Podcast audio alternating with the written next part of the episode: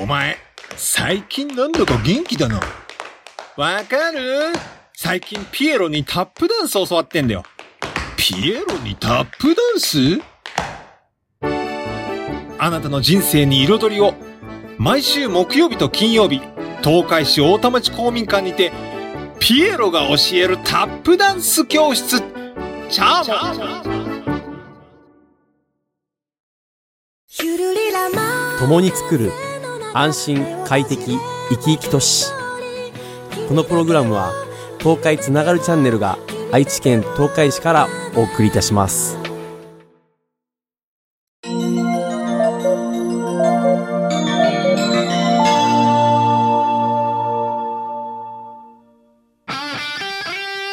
よいようちの好きにやらせろ。Let's sing, let's sing a song. Let's sing, song. Let's sing, let's sing a song.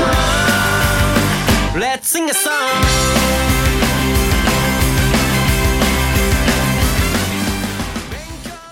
さあ始まりました与木隆一の好きにやらせろ略して与木好き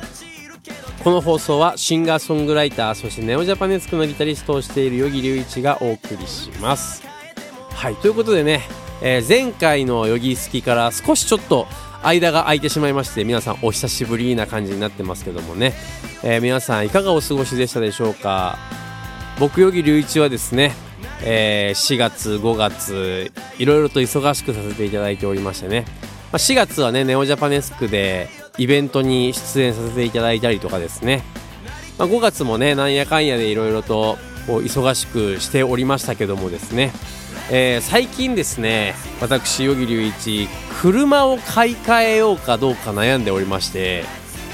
っていうのもねあの僕が今乗ってる車ダイハツのウェイクという車に乗ってるんですけどもこの車がもう走行距離でいうとですね13万キロ走っておりましてまだ結構元気なんで乗れるなとは思ってるんですけどもこのまま乗り潰してしまうのかそれともまだ査定のね、えー金額がまだつくうちに下取りに出して新しい車を買うのか非常に悩んでおりましてね。今ね次買うならこの車がいいなーっていうのはちょっと考えてはいるんですよ、まあ、それが、えっと、鈴木さんのね、えっと、スペーシアベースっていう車がありましてこれ今ね結構悩んでるんですよね。っていうのももともと僕そのダイハツのウェイクに乗っていてであのこのウェイクに乗っていた理由としましてはもう軽自動車なんだけど車内空間がもう軽の規格ギリギリまで大きく作ってあって、まあとにかく広いと。広くて荷物が結構乗るんですよ。僕ねギターアンプとかは結構こう運ばなきゃいけなかったりするシーンが多いので、まあそういう時にねやっぱり車自体大きくないと乗らないんですよ、まあとはいえねこうハイエースとか、まあそこまでの大きさはいらないと。街乗りで普通に乗る分にはやっぱ小回りが利く方がいいので、まあ、あと維持費も考えるとやっぱり軽でただ車内空間は広くてみたいなそういうなんですかねこう選定理由でウェイクを乗っていたんですけどもなんかその新しい最近のね鈴木さんのスペーシアベースこれはですねえっと乗用車ではなくて商用車の部類になっておりまして商用ナンバーなんですよ。でただえっと街乗りを意識したこう乗用を意識した、まあ、外装とあと内装になっておりまして外から見るとねこう商用車とはちょっと思えないぐらいなんだろうそのデザインにもこだわって作られてるし何よりもねやっぱねこうフルフラットになるっていうのはやっぱ素晴らしいなと思ってましたね。あの後部座席が完全にパタンパタンとこう折りたためてでもうあの後ろの荷室が全てフラットになるのでやっぱ機材が乗せやすい。これはやっぱ大きいなと思うのとあとねこのスズキのスペーシアベースで結構一番の魅力なのはマルチボードと言われているねボードがついてくるんですけどもこのボード結構便利で荷室を上下にも分けれるしそのボードで前後にも分けれるんですよ。区切りになるんですよ。でこのボード上段中段下段とねこう差し込む場所が変えれるんですけども例えば上段に差し込んでテーブルみたいに使ったりとかなんかねいろんなこう車内レイアウトが変えれたりするのでまずワクワクするんですよね。なんかそれがあってなんかベースいいなと思いながらねこう車を探したりとかしていて、まあ、僕もともとそのダイハツのウェイクに乗っていたので、まあ、同じダイハツの方がやっぱこう車内の乗り心地とかねなんかこういろんな機能とかが、まあ、似て似てるというかまあダイハツの作りをしてる方がいいのかなと思ってダイハツのタントファンクロスとかを見させてもらったんですけどもやっぱりどうしてもねあの後部座席がこうしっかりしているのでこう畳んだとしてもフルフラットにならないんですよね。そうなってくるとこうアンプ乗せる時に結構大変だなとかね、まあ、いろんな理由があってちょっとファンクロスでは僕の望む荷室とかね。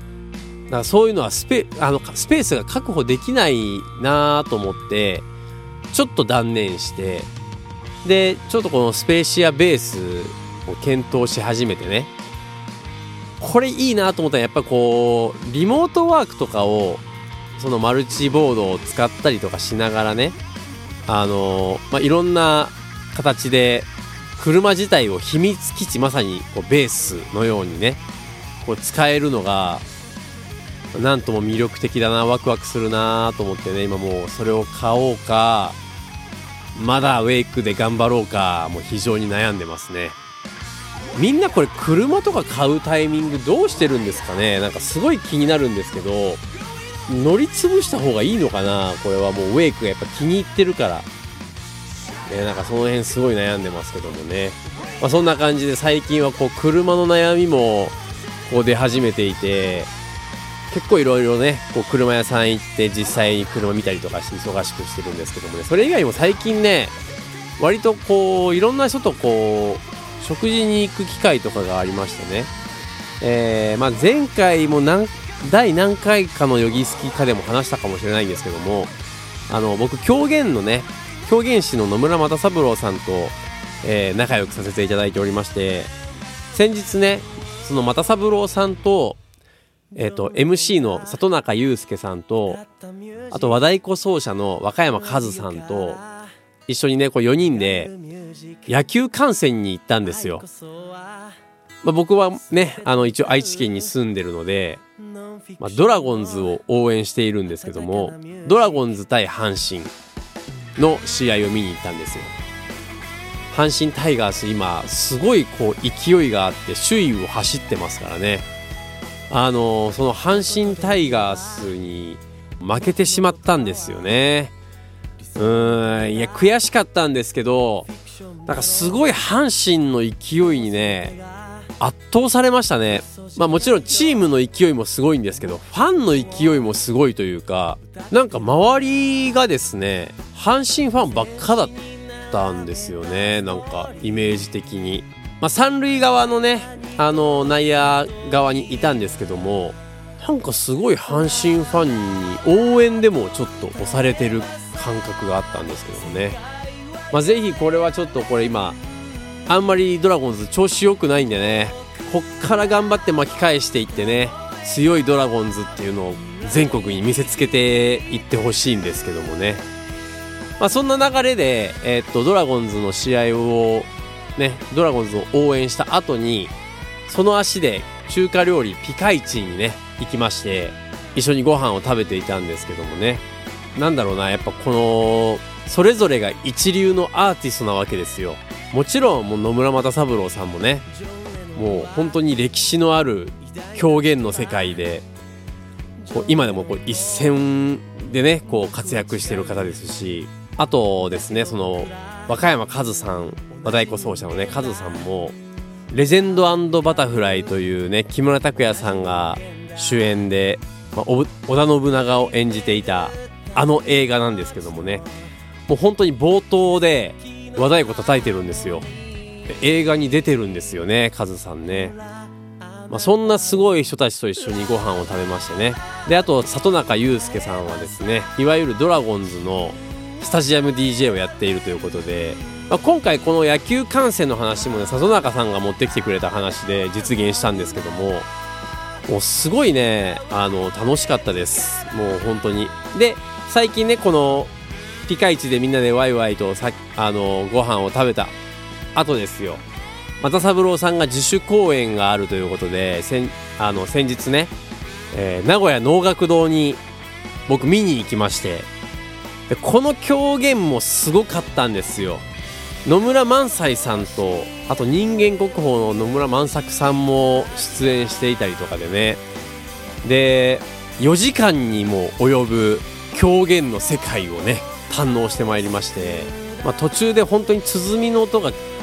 気持ちよすぎてちょっとトリップを仕掛けましたけどもねいや本当に素晴らしい世界をね、えー体験させていただきましてねもう又三郎さんには本当に感謝しきれないぐらいこう貴重な体験をさせていただいたんですけどもね。まあそんな感じであの僕はね4月5月、まあ、ネオジャパネスクとしても忙しくさせていただいておりましたし、えーそれ以外でもプライベートでもねちょっといろいろと忙しくさせていただいておりました。ね。まあ6月7月8月とこう夏に向けてね、えー、黒鯛が釣れるシーズンなんでまたね、えー僕はちょっと忙しくなるんじゃないかなと思っておりますけどもね。まあそんな感じで、えー今日のよぎすき皆さんいかがでしたでしょうか？えーお便り番組宛てメッセージはつなちゃんのメールフォームからまたツイッターで「ハッシュタグよぎすき」をつけてツイートしていただければどんどん拾っていきますのでぜひぜひよろしくお願いします。それでは今日も良い一日をお過ごしください。バイバイ。ジョン・レノンは偉大な人だ。ジョン・レノンと僕は違う。だけど僕ら同じ人間だ。だから今日も歌を歌う。